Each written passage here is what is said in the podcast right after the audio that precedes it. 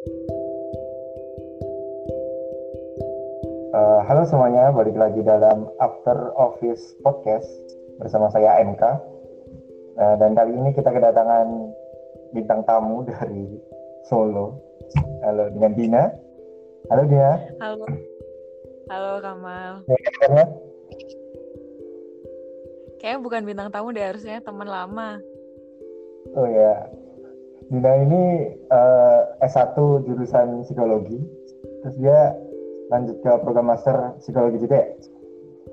Iya, tapi magister sains, jadi bukan profesi. Hmm, oke. Okay.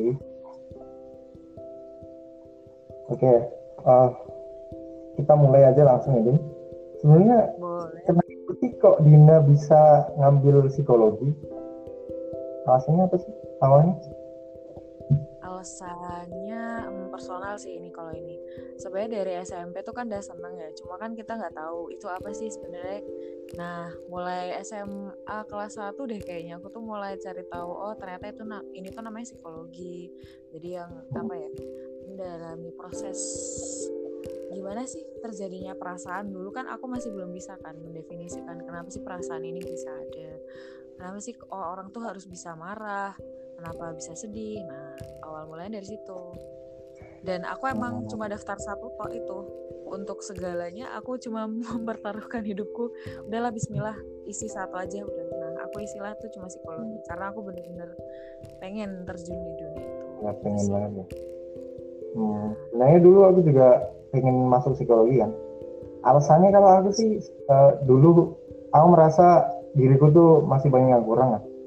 Sebagai manusia aku ingin istilahnya mencari tahu tentang diriku lagi di psikologi. Istilahnya kayak berobat jalan lah. Jadi kuliah sambil berobat jalan mengobati diriku sendiri gitu. Kalau aku sih gitu dulu. Tapi akhirnya nggak boleh sama uh, orang tua sama beberapa orang. Mereka mengatakan kayak psikologi itu mau jadi apa gitu. Nah di hal ini memang sih uh, kesehatan mental, psikologi dan lain sebagainya masih dianggap sebelah mata ya kalau di Indonesia ya. Menurut Dina gimana? Iya, iya benar. Pun aku pribadi uh, dari orang tua kadang dulu sih dulu waktu awal-awal itu masih kayak mau jadi apa nanti kalau masuk psikologi karena ya benar kayak kata Kamal gitu banyak orang jadi ragu karena masuk terus dunia kerjanya mau jadi apa ini kira-kira? Karena kita nggak dikasih gambaran kan sejak kita masuk kuliah kan kita nggak tahu mau belajar. Ya itu kira-kira berhubungan nggak sama pekerjaan kita? Kayak gitu sih. Bener-bener aku setuju aku setuju. Hmm. kayak ketika kesehatan mental tuh kayak nggak sepenting kesehatan fisik kan. Ketika dokter kita tahu lah digilai jurusannya semua orang berlomba-lomba masuk ke situ uh, kesehatan mental dinilai sebelah mata banget sih. Kayak ketika kita uh, mau ke psikolog kita itu kayak dijudge ih apaan sih lu? Kayak kayak seperti orang gila gitu. Padahal kan ketika kita mengalami masalah kesehatan mental itu kan belum tentu kita gila dong. Dan malah mental kita kan sering lebih rentan ya sih daripada secara fisik gitu. Iya sih, kayak apa ya? Uh, bahkan jujur deh uh, aku pribadi pun masih apa ya dalam hati tuh masih sering kadang merasa berat gitu kalau misalnya aku merasa aku punya masalah dan aku harus ke psikolog. Karena itu apa ya menurutku tuh unconscious kita. Karena alam bawah sadar ya udah dari dulu dan itu emang menurutku sulit kalau misalnya diubah nggak jauh-jauh lah. Nah itu kayak kamu sendiri kira-kira gimana? Kalau misalnya kamu mau ke psikolog gitu menurutmu masih hal yang tabu atau enggak jujur deh. Uh, kalau aku sih tabu banget sih.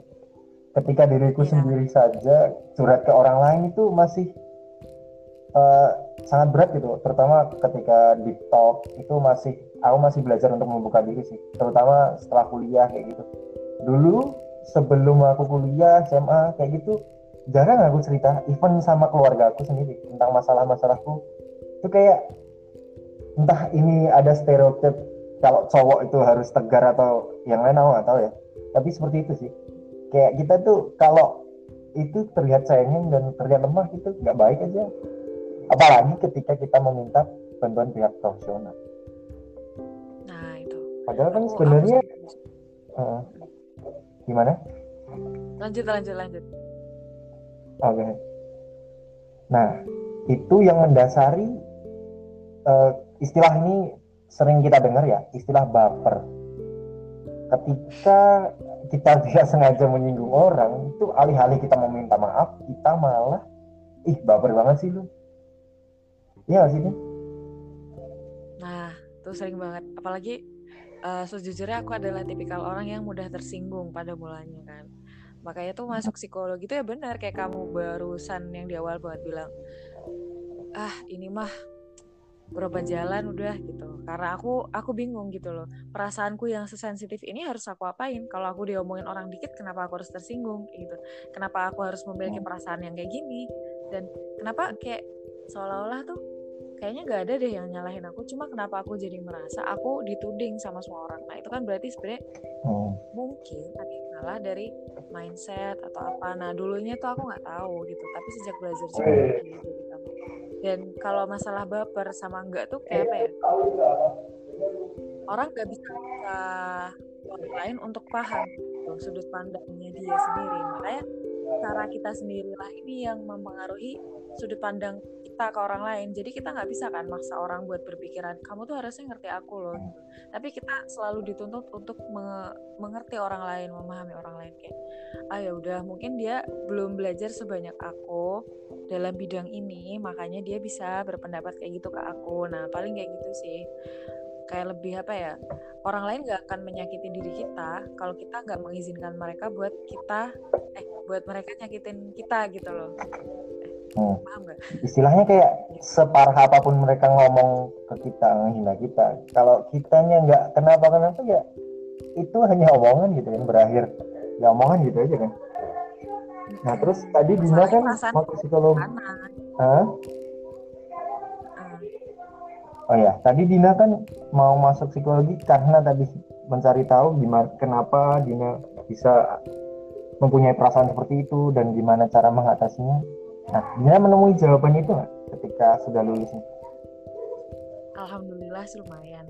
Kayak apa ya? Itu kan proses lifetime ya. Jadi sepanjang hidup aku akan merasakan fluktuatif naik turun naik turun dinamikanya.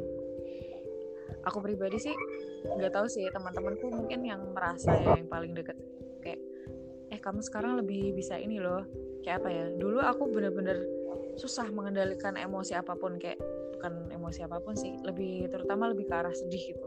Kalau aku sedih aku akan nangis saat itu juga. Kayak aku nggak bisa nahan perasaan sedih karena ya ampun menyakitkan sekali kayak gitu kan.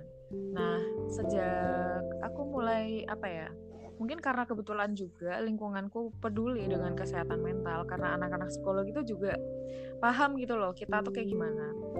Jadi kebetulan kalau di kampusku sendiri emang apa ya satu angkatan itu kenal jadi bukan cuma aku kenal kamu karena kamu kelasku nih bukan. Tapi karena kita kenal uh, lebih ke arah attachmentnya tuh lebih kuat gitu. Makanya kita waktu lulus pun kita masih banyak keep in touch kayak gitu. Dan itu menurutku sangat berpengaruh gitu untuk pengaruh di aku dan kepribadianku dan perkembangan karakterku kayak gitu. Nah, itu sih. Jadi, ya dan aku bayangin uh, enak gitu ketika lu uh, masuk psikologi kan. Orang-orangnya ketika mereka sadar bahwa manusia itu mempunyai perasaan itu kayak menjaga banget ya sini mereka iya, jadi banget. yang baik tidak toksik kayak gitu kan kayak apa ya? kita lebih lanjut tentang lingkungan psikologi ya orang-orangnya gimana gitu. Cerita lebih lanjut hmm, tentang mahasiswa aku nggak bakal cerita cuma sisi baiknya ya aku akan cerita sisi negatifnya okay. juga karena uh -uh. Uh, kalau aku pribadi sih aku sangat bersyukur alhamdulillah banyak dipertemukan dengan orang-orang baik dan orang-orang hebat yang mau ngerangkul gitu loh hmm. kayak apa ya dosen pun aduh kan macam-macam ya dosen pembimbing gitu-gitu dosen dosen di kelas cara mereka mengajar. Tapi mostly mereka ketika di luar ruangan kelas mereka akan memperlakukan kita sebagaimana manusia seutuhnya gitu loh. Jadi bukan sebagai mahasiswa. Tapi ya baik gitu kalau menurutku pribadi sih. Tapi uh, sebenarnya ada sisi negatifnya juga karena nggak semua orang sebenarnya mungkin ingin masuk psikologi dan nggak semua orang memiliki pengalaman dan apa ya kasarannya uh, item yang sama untuk kita mengasah sesuatu gitu. Misalnya kemampuan interpersonal kemampuan menghubung dengan orang lain itu kan tergantung personal kita juga. Mau nerima atau enggak dan kita senang atau enggak itu kan poin yang besar ya. Jadi nggak bisa kita jabarkan kecil-kecil gitu kan. Pengalaman gitu maksudku. Nah itu oh. menurutku sih yang sangat itu. Jadi apa ya ketika aku lulus itu aku sangat kaget emang. Karena budayanya tuh lain gitu kan.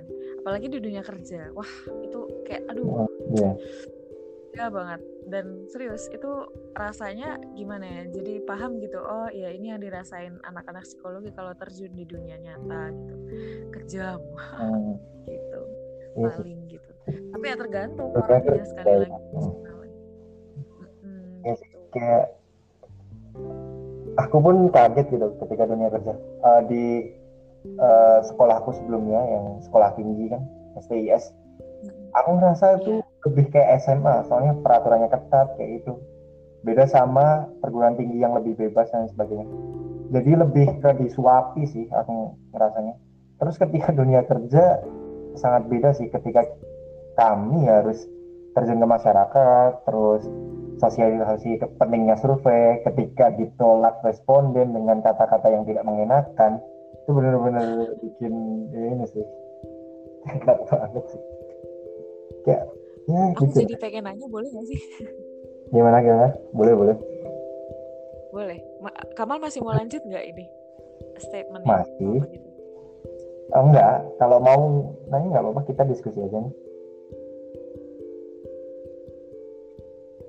Jadi kalau kalau mau Dina uh, nanya balik nggak apa sih tadi aku ngomong ke nah, Dina gimana? Mau bilang apa tadi?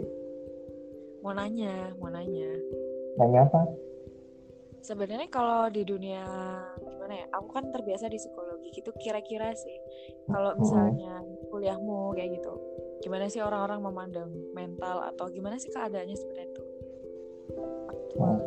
kalau di tempatku aku kan jurusan komputasi ya. Lebih cenderung berinteraksi ke komputer terus anak-anaknya di acara angkatan tuh lebih kurang aktif sih. Kayak lebih bahasa psikologinya apa ya introvert ya mungkin ya. Nah tapi ketika kami kan sempat dapat mata kuliah psikologi pengantar ya di tingkat akhir itu mereka antusias. Kayak sebenarnya tuh eh, meskipun orang-orang ini jarang jarang gaul gitu sebenarnya kami sangat suka diskusi. Pada meskipun SKS-nya cuma dua kadang tuh kami diskusi sampai lebih dari jam gitu. Apa entah itu faktor dosennya atau apa tapi emang kami tertarik dengan hal seperti ini. Hmm. aku nggak tahu sih di jurusan lain atau gimana tapi kelasku gitu sih oh gitu ya. Soalnya kita itu manusia kan? Terus ya mungkin kami penasaran dengan diri kita. Beberapa hal itu mind blowing banget ketika hal-hal yang sebelumnya tidak bisa dijelaskan menjadi bisa dijelaskan dengan teori itu kayak bikin penasaran. Iya bener banget. Sebenarnya tuh apa ya? Menurutku sih, menurutku pribadi ya ini. Uh, hmm. Setiap orang itu pengen di ngertiin gitu loh. Dan kita tuh pengen tahu sebenarnya kita apa sih gitu. Sebenarnya hmm. makna kita tuh apa ya? Selama ini tuh kerja ngapain sih aku belajar buat apa sih gitu. kita sebenarnya cuma mencari pemaknaan mencari pemaknaan untuk kita mencari tahu oh ini puzzle puzzle hidupku oh ini yang menyusun aku kayak gitu dan aku setuju kalau itu pembahasan yang menarik kayak gitu hmm. balik lagi tadi sempat disinggung psikolog ya sebenarnya kita kalau ke psikolog tuh dapat apa sih Din? Nah, gini, sebelumnya ini aku minta maaf ya, nanti aku agak memotong sedikit uh. dari pembicaraan. Uh. Jadi bedanya psikolog sama psikiater. Kapan aku harus ke psikolog, kapan aku harus ke psikiater, ini nih sangat penting gitu. Dan menurutku ada banyak gesekan gitu antara profesi satu dan profesi lain dan aku tidak ingin menyebutkannya. Jadi sebenarnya gini, kalau uh, kita ngerasa cemas, kita ngerasa apa ya, kadang yang lebih banyak aku temui di usia 20-an tahun ini tuh banyak sekali di sekitarku yang ternyata punya panic attack gitu. Serius, ini panic attack hmm. dan kecemasan ada juga gejala depresi. Dan itu nggak bisa aku konfirmasi karena aku bukan siapa-siapa kan. Maksudnya aku kan adalah ilmuwan sains gitu kan. Dan aku tidak berhak untuk mendiagnosis.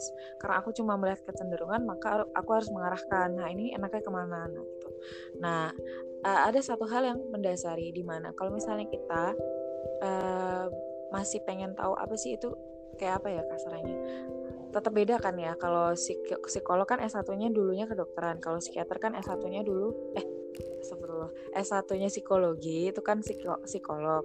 Kalau S1-nya kedokteran itu kan psikiater. Nah, yang membedakan adalah kalau misalnya psikiater itu kan ngambil spesialis kan. Hmm. Jadi bukan S2 tapi spesialis. Uh, spesialis psikiater. Hmm. Tapi kalau misalnya yang S1 psikologi, mau jadi psikolog itu harus ambil namanya S2 profesi psikologi. Nah, dari dua hal ini kita bisa membedakan basicnya kan di mana kalau yang psikologi itu pasti akan di apa ya dibredelin apa ya kasarnya sorry ya bahasa aku aneh dibredelin oh ini tuh kira-kira apa sih gitu loh nah itu kan dari uh, dinamika psikologisnya gitu nah maka dari itu kalau menurutku pribadi sih uh, lebih disarankan ke psikolog duluan. Karena uh, misalnya nih kalau gejalanya kecemasan misal belum ada menunjukkan gejala seperti halusinasi delusi seperti itu aku sarankan sih ke psikolog dulu. Karena uh, untuk yang psikiater menurutku itu lebih ke arah apa ya sistem organ juga gitu berpengaruhnya kalau misalnya di psikolog kita akan menggali dulu terlebih dulu ini tuh masalahnya apa sih oh keyword key-nya di sini oh kuncinya di sini letaknya harusnya di sini di sini nah kalau misalnya tidak bisa diselesaikan dengan uh, psikolog, maka akan dirujuk ke psikiater. Nah, sebenarnya sih lebih bagusnya kayak gitu, tapi mungkin akan berbeda ketika ditanyakan lagi ke profesi lain gitu. Gitu sih hmm. itu. Soalnya sih, psikiater sama obat juga ya, Di? Ya, uh, hmm. mungkin uh, apa ya? Aku kurang paham sih ya psikiater kayak gimana, tapi mungkin menurutku lebih ke arah Eh, terapi-terapi uh, yang klinis gitu. Ya klinis sih psikolog juga klinis. Cuma lebih ke arah klinisnya tuh organ gitu loh. Fungsi tubuh kita. hmm, kalau psikolog lebih verbal ya? Lebih ke arah apa ya? penanganannya. Mindset gitu-gitu uh, terapi-terapi yang mengandalkan fungsi psikologis jadi itu yang masih bisa kira-kira kan kalau kecemasan kalau kecemasan kita petakan nih misalnya ya kita bisa tahu oh kalau misalnya panik nih panik berarti apa yang harus dilakukan pertama kali? Apa ya respon apa sih yang membuat dia seperti ini nah kan ditarik lebih jauh lagi kan oh ternyata punya pengalaman masa lalu yang begini ditarik jauh lagi oh ternyata begini lingkungannya oke oke oke Nah, jadi kita kalau psikolog tuh dia membantu kita untuk mengenali diri kita gitu. Kenapa kita iya. menjadi yeah. itu kayak gitu istilahnya. Uh, uh, Iya sih, ketika Makanya aku dua hati kita, ya. Hmm. Kadang kan takutnya apa ya? Maaf ya, misalkan ternyata s satunya bukan psikologi, terus S2-nya psikologi dia mengaku bisa nih. Nah, itu yang harus apa ya? Aduh, jangan deh banyak soalnya kayak gitu. Hati-hati. Hmm. Oke, soalnya aku dengar sih dosenku ketika terapi itu dia sangat menghindari untuk memberi saran ke narasumbernya ke pasiennya. Karena itu lebih berdampak negatif sih seperti dia lebih bergantung ke orang lain. Terus ketika salah nanti dia akan blaming ke orang lain. Terus jadi kayak di dosenku itu ya tadi balik ke cuma membimbing terus mengarahkan kayak membantu kita untuk mengambil keputusan tepat.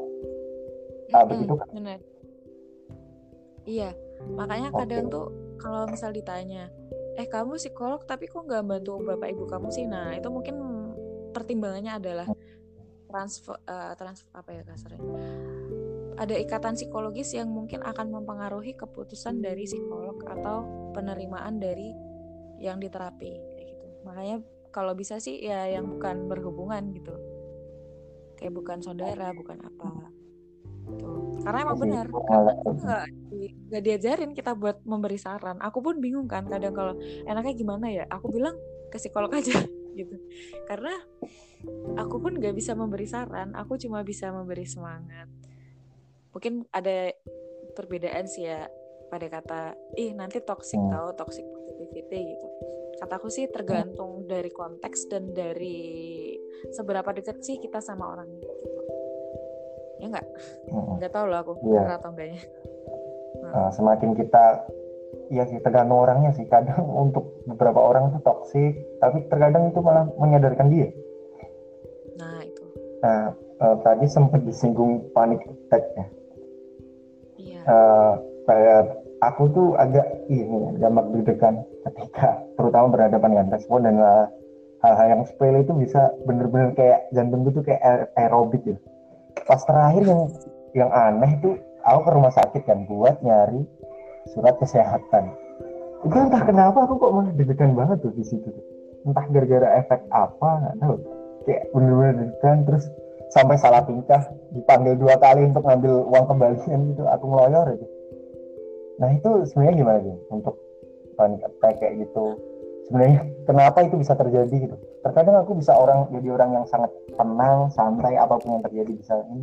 Tapi terkadang tuh gampang kagetan terus deg-degan kayak gitu.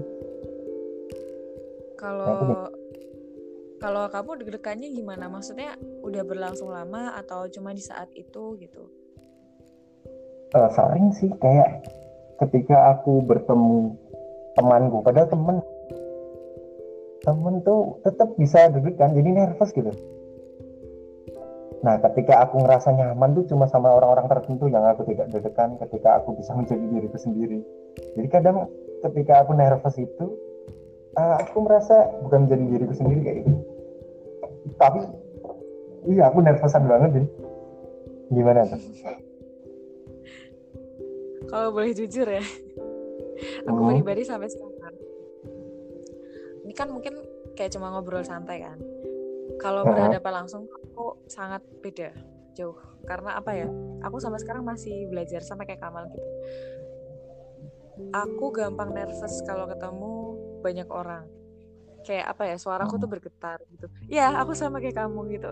Nggak sama sih. Maksudnya kayak mengalami kejadian yang mirip gitu. Misalnya aku sering banget ke drugstore gitu kan. Aku pengen beli sesuatu sebenarnya aku tuh pengen beli yang A B C gitu tuh aku cuma ingin mempertimbangkan kandungan zatnya apa sih gitu kan. Hmm. tapi tuh kayak orang nggak ngerti terus kayak seolah-olah tuh ini banyak mampu beli nggak sih? Gitu kan kayak nggak tahu sih itu kan persepsiku sendiri kan kayak makanya itu kayak Hmm. terus tuh ya itu aku juga jadi salting gitu-gitu. Mbak ini tuh mau beli yang apa? Gitu. Ya mbak eh, saya tahu kok mau beli apa aku selalu gitu loh. Karena apa ya terus jadi kayak gagap gitu kalau ngomong Lebih sensitif. Iya jadi jadi kayak apa ya? Gagap kayak "Be- berapa mbak? Kayak gitu. Kan padahal cuma duit aja ya ampun. Susah banget sih gitu. Tangan juga dingin kayak apa ya? Menurutku itu mungkin lebih ke arah aku kurang.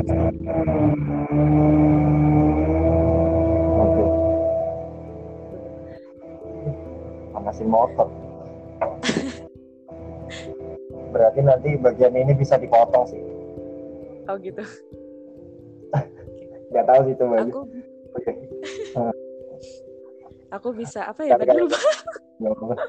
Oh, tadi tadi sampai salting. Oh iya, kalau menurutku itu lebih ke arah apa ya? Gak tahu sih, mungkin aku juga bisa salah karena aku gak ambil psikolog ya. Hmm. Menurutku itu lebih ke arah kemampuan kita dalam menyampaikan pendapat verbal gitu loh. Kemampuan apa ya namanya? Kalau interpersonal sih kayak gini gitu kan. Kalau intrapersonal tuh ke orang banyak gitu nggak sih kayaknya? Iya nggak sih? Hmm. Yang Oke. ya, Bicara soal dengan salting,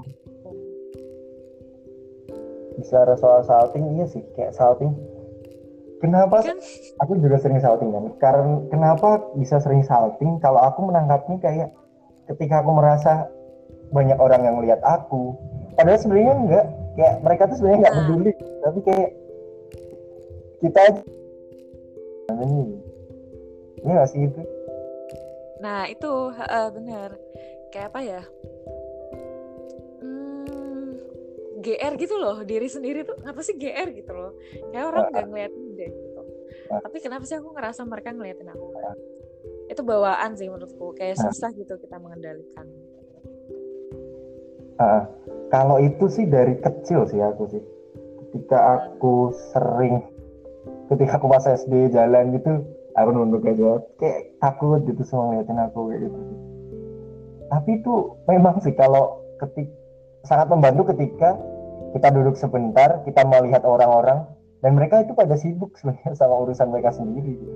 ketika ada orang yang baru masuk ke auditorium misalnya dalam apa pelatihan apa gitu kan itu orang-orang juga nggak bakal memperhatikan. Nah itu. Betul. Itu sangat membantu sih. Oh iya ternyata pas ada orang yang masuk juga biasa aja. Terus tapi lupa terus gitu lagi. Sering banget. Nah terus ini ding eh, aku sering insecure ketika tentang apa tuh? Nggak dibales sama kades apa siapa sama respondennya gitu. Ini kalimatku salah nggak sih? Ini apa ini? Terus panik sendiri kayak gitu. itu. Nah itu gimana sih? Aku sering pengen pengen bisa mengatasi insecurities gue. Soalnya semakin ke sini kadang semakin ekstrim gitu terutama masalah kerjaan. Nah ini itu gimana? ini enggak ini gimana ya? Mungkin bukan saran yang baik ya gitu. Karena ini apa ya lebih ke arah karena aku merasa aku pernah demikian. Nah itu loh bedanya aku sama psikolog tuh gitu di situ. Terus respon hmm. itu yang kayak apa ya? Gini lah ya akulah begini. Menurutku pribadi sih gimana, gimana? dari yang aku sempat baca dari yang ini. Apa tadi lupa pertanyaannya? Oh panik uh, panik itu lebih ke arah lagi sekali lagi kita ulang dari awal. Seberapa sih penerimaan diri kamu kalau kamu tuh orangnya ini hmm. Tapi kadang kontradiktif ketika kita ketika aku berusaha mau menerima diriku. Padahal aku tahu diriku tuh masih belum baik kan. Eh, dengan keinginan untuk biar bisa lebih baik gitu. Itu kontradiktif pasti ketika kita menerima diri kita seakan-akan tuh kita puas dengan diri kita padahal kita masih belum baik. Di sisi lain ketika kita ingin menjadi lebih baik kadang kita jadi nggak menerima diri kita. Nah itu gimana deh itu kayak apa ya menurutku sih itu lebih ke arah kayak kalau misalnya di aku nih kan ibadah sholat kan. Sholat kan juga susah kan buat khusyuk gitu kan. Dan kalaupun khusyuk emang dia beneran khusyuk kayak apa ya?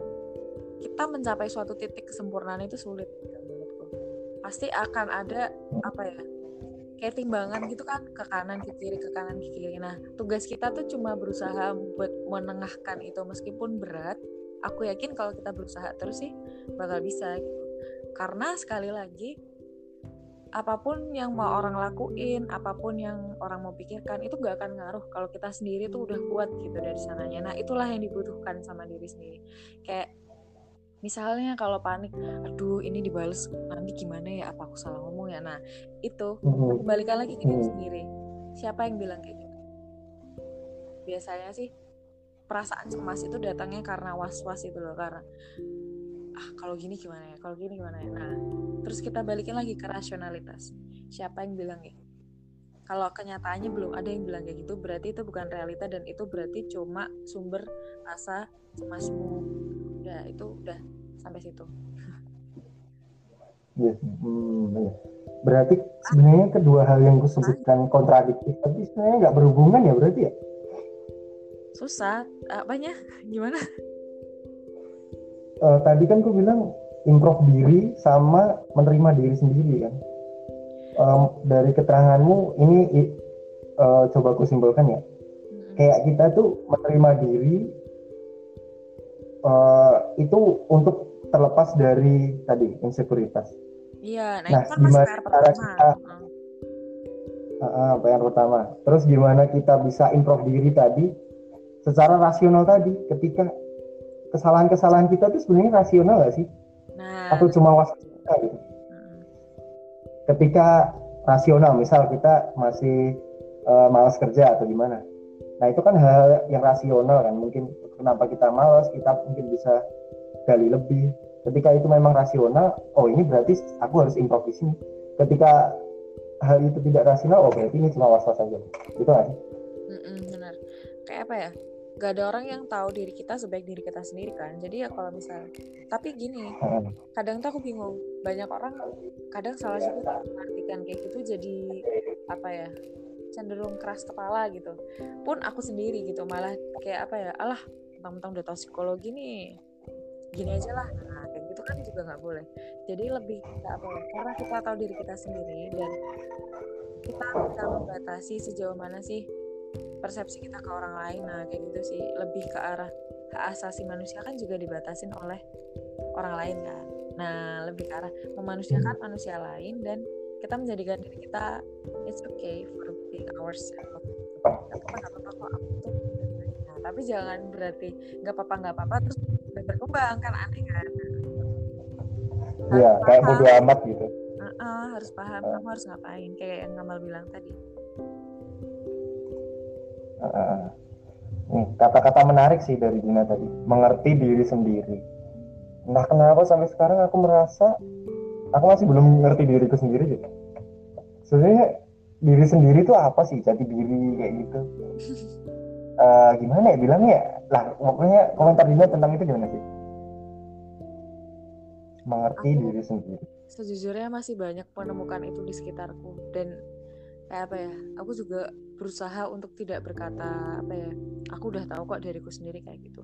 Tapi aku berusaha yakin dengan apa yang aku pilih dengan apa yang kasarannya kalau aku sih ya kalau aku pribadi karena aku nah ini loh karena kita udah memetakan plus dan minusnya kita. Karena aku orang yang negatifnya adalah aku gampang was was aku gampang ragu sama apa ya keputusanku sendiri. Nah maka dari itu aku berusaha menjadikan ini tuh apa ya ya udah kalau aku kayak gini apa yang harus aku lakukan untuk menutup bukan menutupi sih mengimbangi. Nah gitu.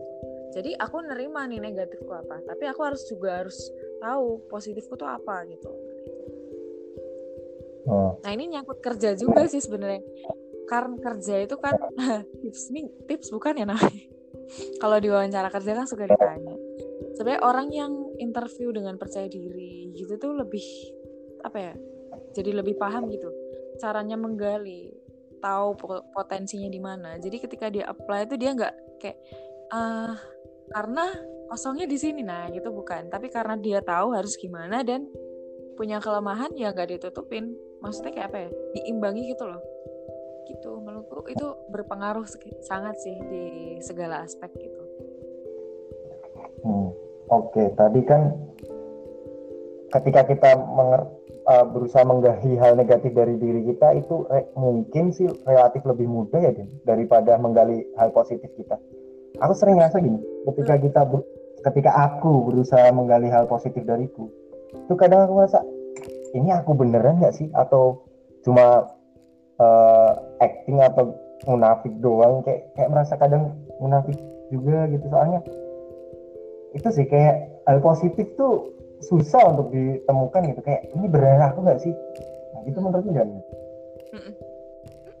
itulah pertarungannya kita sama perasaan kita sendiri gitu.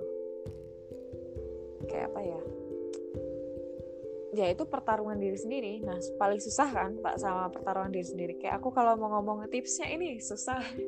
Yang penting kamu paham diri kamu sendiri udah kayak apa ya? Nyoh medan perang. Nyoh tak kasih dirimu sendiri. Nyoh silahkan bingung. Gitu. Ya nggak? Berarti uh, uh, PR-nya itu sebenarnya berdamai dengan diri sendiri. Sebenarnya kita tuh sebenarnya tahu positif negatif kita, tapi kadang kita nggak mau damai sih kayak kita tadi kembali ke rasional sih. Ketika sebenarnya hal positif negatif itu bisa diukur dengan rasional. Terutama ketika diri kita tahu diri kita 24 jam. Itu sebenarnya bisa sih. Jadi kata kuncinya kayaknya kembali ke rasionality tadi. Ya nggak sih betul.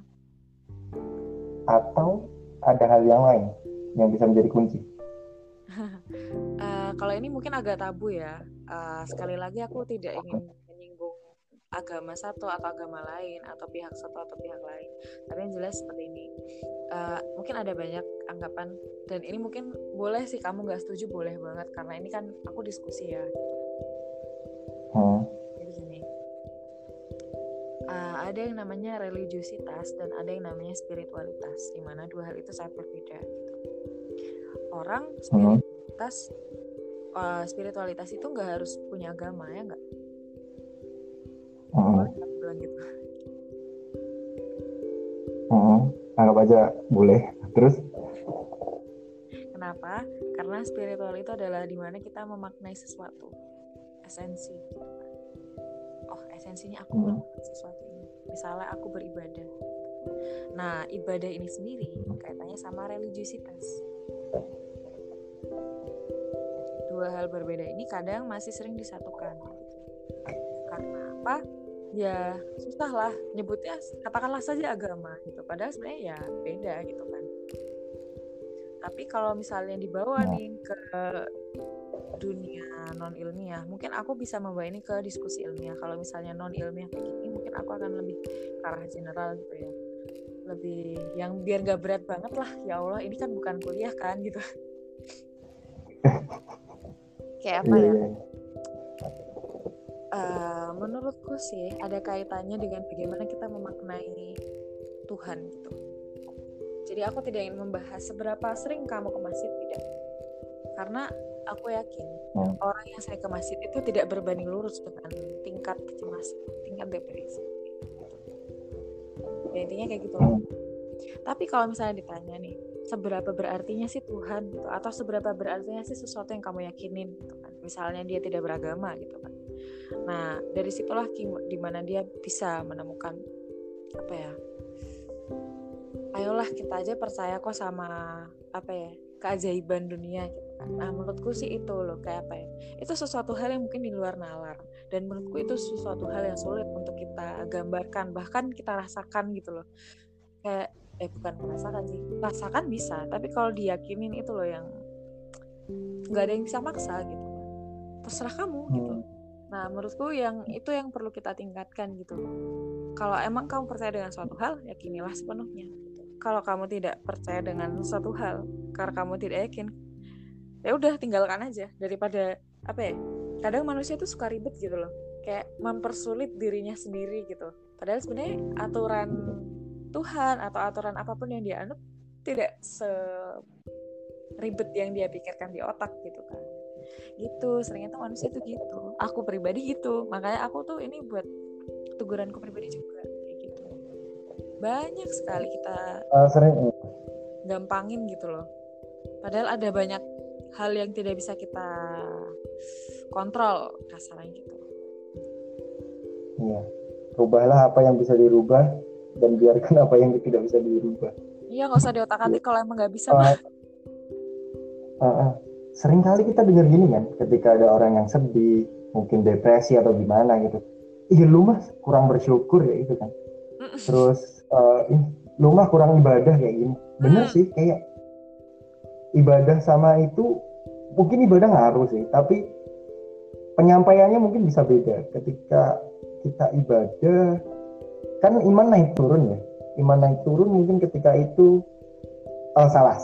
Ya kita aku mendekatinya kayak ini ilmu dengan penerapan itu beda. Mungkin seseorang tuh bisa mengetahui hal-hal oh ini ini kayak gini kayak ini terus dia bisa praktek dengan baik di ibadah. Hmm. tapi ketika hal-hal tertentu ketika esensi tadi seperti Dina bilang ya spiritual itu hal yang beda sih. Ketika banyak orang yang sebenarnya paham agama tapi tetap korupsi lalala nah. Uh, itu mungkin hal seperti itu sih. Mm-mm. tergantung orang maknanya gimana gitu. Nggak bisa kan kita maksa gitu kan. Dibilang kurang agama lah. Emang sih itu Tuhan gitu kan. Uh, ya meskipun statement itu mungkin ada benarnya tapi alangkah baiknya seperti statement itu dihindari sih ketika orang-orang yang membutuhkan saran atau apa. itu kata-kata soalnya sebenarnya mereka tahu itu gitu. Ya. kata-katanya bukan itu. Katanya sebenarnya bukan itu sih. Oke. Okay. apa ya terus kembali lagi. gitu loh. Dan apa ya kalau nih kasarannya nih. Aku orang yang sedang depresi. Aku tuh cuma pengen mati karena aku pengen mengakhiri hidup ya gitu. Kamu cuma bilang alah kamu tuh gak, ya ampun gak ada syukur syukurnya sih kurang agama gitu. Nah sini udah salah nih duluannya. Karena apa? Orang yang kayak gini tuh kehilangan rasionalitasnya menurutku sih menurutku ya. Kehilangan rasionalitasnya dan itu kayak orang sakit emang nggak boleh minum paracetamol dulu buat menurunkan panas misalnya gitu kan. Nah menurutku tuh peran psikologi tuh di situ gitu. Di situlah makanya orang nggak boleh bilang agama-agama. Gas makanya psikologi itu nggak boleh diterapkan karena eh, maksudnya nggak boleh diterapkan dengan menurutku sih ya bersinggungan dengan agama secara universal ya kita bicara ini karena tren psikologi itu emang cuma buat orang beragama gitu kan.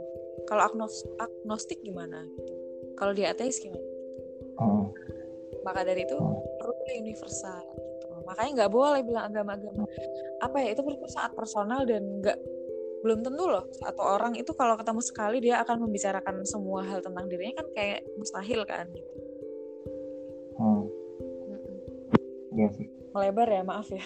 Uh, mas, uh, meskipun sebenarnya hal-hal mengenai Tuhan kayak gitu esensinya penting sih ketika pastilah ada hal-hal yang tidak bisa masuk akal, hal-hal yang kita itu harus pasrah, terus kita bersandar hanya kepada Tuhan tapi ketika orang-orang tadi seperti kata Dina tadi kehilangan rasionalitas kayak dia tuh dia udah nggak bisa mikir kayak, kayak melihat suicide itu kayak oh ini jalan satu-satunya sih. Atau enggak paling enggak dia berpikir suicide itu adalah satu salah satu opsi gitu.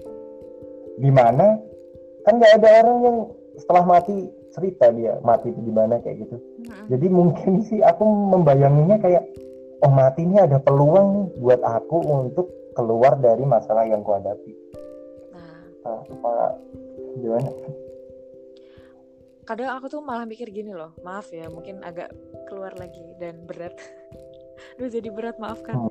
Kayak apa ya? Coba deh bayangin, kak, sebenarnya orang itu nggak bunuh diri, tapi kita yang nggak bunuh dia. Bisa nggak aku bilang? Hmm. Karena kata-kata itu nggak punya bukti gitu. Dibuktikan fisik nggak bisa tapi tajamnya lebih dari pisau nah, itu katakan menurutku kayak bisa jadi oh. bukan bunuh diri dong nggak tahu ya ini sekali lagi kita aku bukan agama yang maksudnya gue belajar agama banget gitu bukan. Dan itu masih pertanyaan besarku sih. Gimana kalau sebenarnya kita yang ngebunuh mereka dengan kata-kata kita gitu? Kayak kita berkata jahat. Malah kamu kurang agama. Wah dia tambah. Ya udah karena aku nggak punya agama sekalian aja. Salah banget kan? Hmm.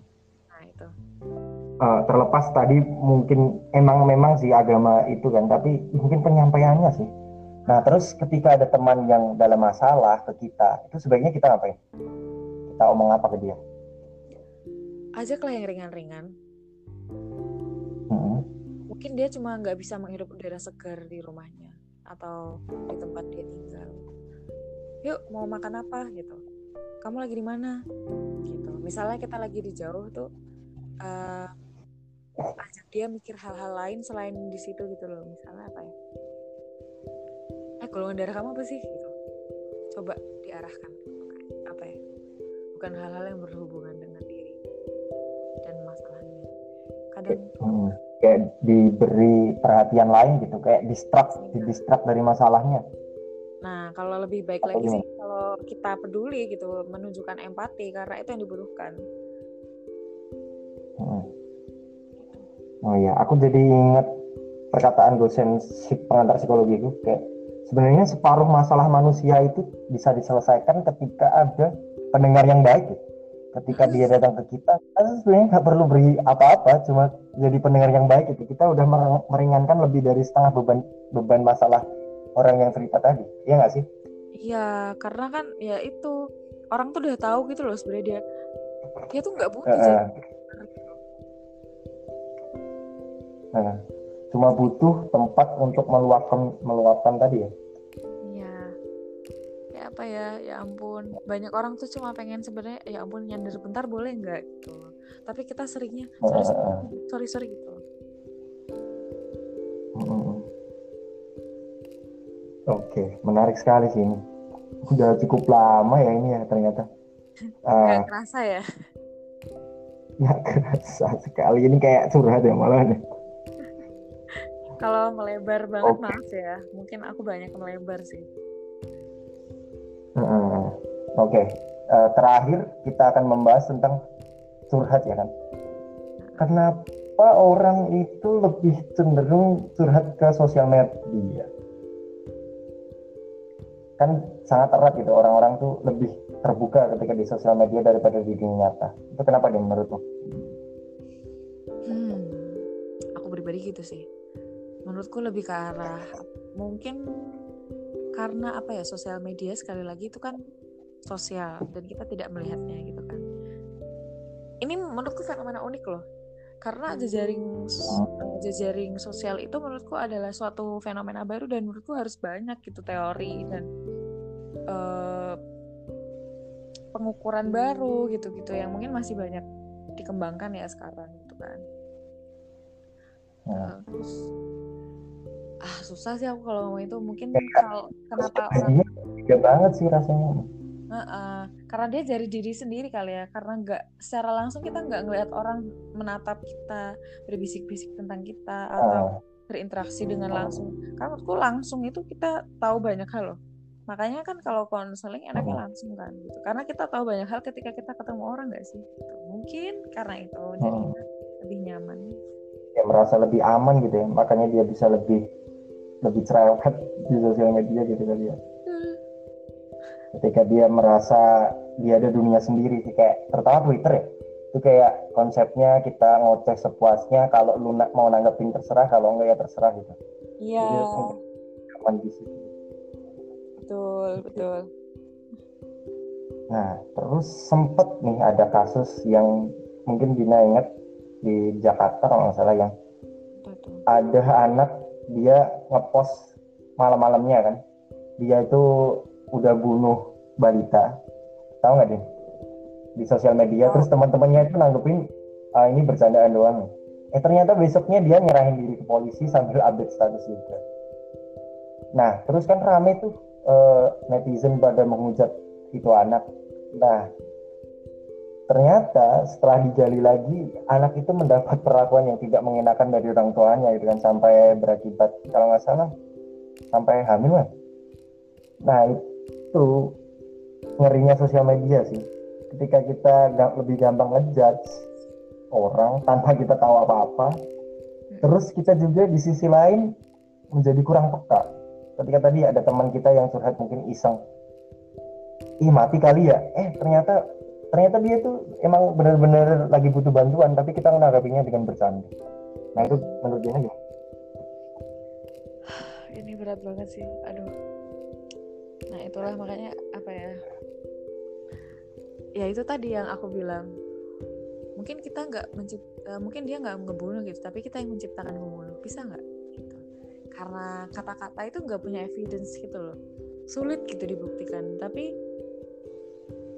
berperan penting makanya kataku tuh orang yang jahat tuh kayak apa ya? Orang yang tidak bisa memposisikan dirinya atau gampang banget sih ngomong kayak gitu. Nah mentang-mentang nggak ketemu nih ngomong seenaknya sekata-kata. Wow gini. Nah itulah yang perlu kita kontrol. Karena apa ya? Kita nggak sekali lagi kita nggak bisa mengendalikan orang lain tapi kita bisa lah kontrol apa yang ada di diri kita mulut jari tangan kaki dan sebagainya gitu. Dan menurutku itu yang penting banget. Dan aku masih belajar juga. Kayak kalau ya ampun siapa sih yang nggak seneng ini ngegibah? Nah gitulah bu. Dimulai dari hal-hal terkecil dari diri sendiri kayak gitu makanya tuh aku kadang kayak hati-hati oh. banget gitu loh kalau ngomong agama kalau ngomong agama dikaitkan psikologi kayak aduh berat. Apalagi bunuh diri aduh berat banget aduh susah. Itu tuh baik komponen iya berat banget sih emang sih. Nah, ya. uh. oh iya udah kalau ngomongin itu. Pantas sih sempat dulu aku pas pengen masuk psikologi ada beberapa orang yang bilang eh psikologi ntar lo jadi lebih jauh dari agama gitu. Sebenarnya bukan karena kita ini sih, tapi cuma menghindari aja soalnya ya gimana ya susah. Paham, paham. Karena gini kan ada yang bilang, aduh lebar lagi loh ini mal nanti boleh di di cut. boleh boleh dikit ya uh, apa ya agama katanya kan gini ah psikologi itu ilmunya orang barat asal aja dari Jerman gitu kan. Berkembangnya aja di Amerika. Nah sekali lagi gini kalau kita mau kayak gini terus kapan sih mau belajar gitu? Hmm. aduh masih sulit deh aku kalau apa ya aku tuh lebih ke arah ya udahlah kalau emang ilmu yang bisa diambil kenapa enggak? Gitu. Iya sih. Apa harus kayak saja hmm. Emang di, diajarkan filsafat sampai dua semester dong setahun aku belajar filsafat. Baca salah satu dua. buku sejarah Tuhan tuh aku semester satu kayaknya semester satu atau dua. Ya, baca buku sejarah Tuhan. Oh mantap. Ini apa aku? Berat berat banget tuh itu. Kalau kita pada dasarnya makanya itu aku nggak bisa memaksakan seseorang untuk percaya pada agama tertentu karena itu sudah berseberangan dong dengan etika gitu kan. Terserah dia mau belajar apa itu kan personalnya orang gitu. Kayak mungkin di barat kan susah banget gak sih kita ngomongin agama sama orang? Kayak menurut itu hal tabu deh. Kalau nggak apa ya tabu menurut itu untuk dibicarakan di luar gitu. Tapi di sini kita tidak itu ya tidak memang sih agama sih emang sangat terkait dengan manusia lala tapi psikologi ini sains kan. E, diperoleh ilmunya. Kalau aku melihatnya gitu sih. Diperoleh ilmunya dari percobaan terus teori hipotesis dibuktikan dengan percobaan dengan manusia misi kuesioner lalala makanya muncul-muncul teori gitu kan. Iya. nah mungkin juga bisa sih dikaitkan juga dengan agama. Karena memang agama itu menjadi dasar dari segala aspek kehidupan kita kan. Tapi untuk beberapa hal itu psikologi kan teori kayak kayak science gitu kan, kayak ya kedokteran misalkan. Tidak semua hal-hal itu bisa kita tarik hikmahnya gitu kan ke agama. Kalau aku sih gitu untuk melihat amannya. aduh, aduh. Kita berat banget. Gue takut kalau ngomongin agama. Iya emang serius okay. asli kayak apa ya nggak semua nah masalah gini apakah semua orang sepakat dengan pernyataan ini? Agama itu adalah pondasi. Kalau jawabannya tidak udah cukup berarti. Karena perdebatan itu tidak ada akhirnya gitu kan. Kalau memang dari awal benang merahnya tuh kita nggak sama udah cukupkan saja. Udah. Kayak makanya kalau orang banyak tweet war gitu kan aku kayak aduh ini orang capek-capek banget ya buang-buang tenaga gitu kan. Karena media sosial gitu loh. Orang berhak dong berpendapat apa pun. Karena itu sah-sah aja. Punya mereka doang. Kok kita ikut campur gitu. Dan terkadang lucunya sebenarnya mereka tuh pendapatnya intinya sama kan. Tapi cuma kayak perbedaan di definisi sama penggunaan kata aja gak sih?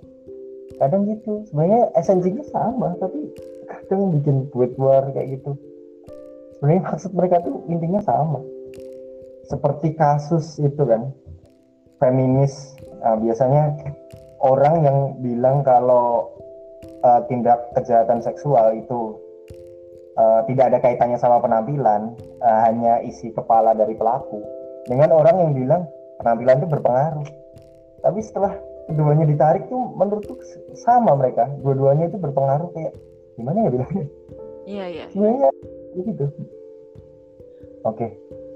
Mungkin bisa dibahas lain kali sih yang ini sih tentang PR PR ya malah udah lama banget udah malam juga. Oke kita akhiri. Terima kasih Dina untuk waktunya. Hampir satu jam ya kalau nggak salah ya. Iya nih gak kerasa loh. Semoga betah untuk diundang di sini lagi.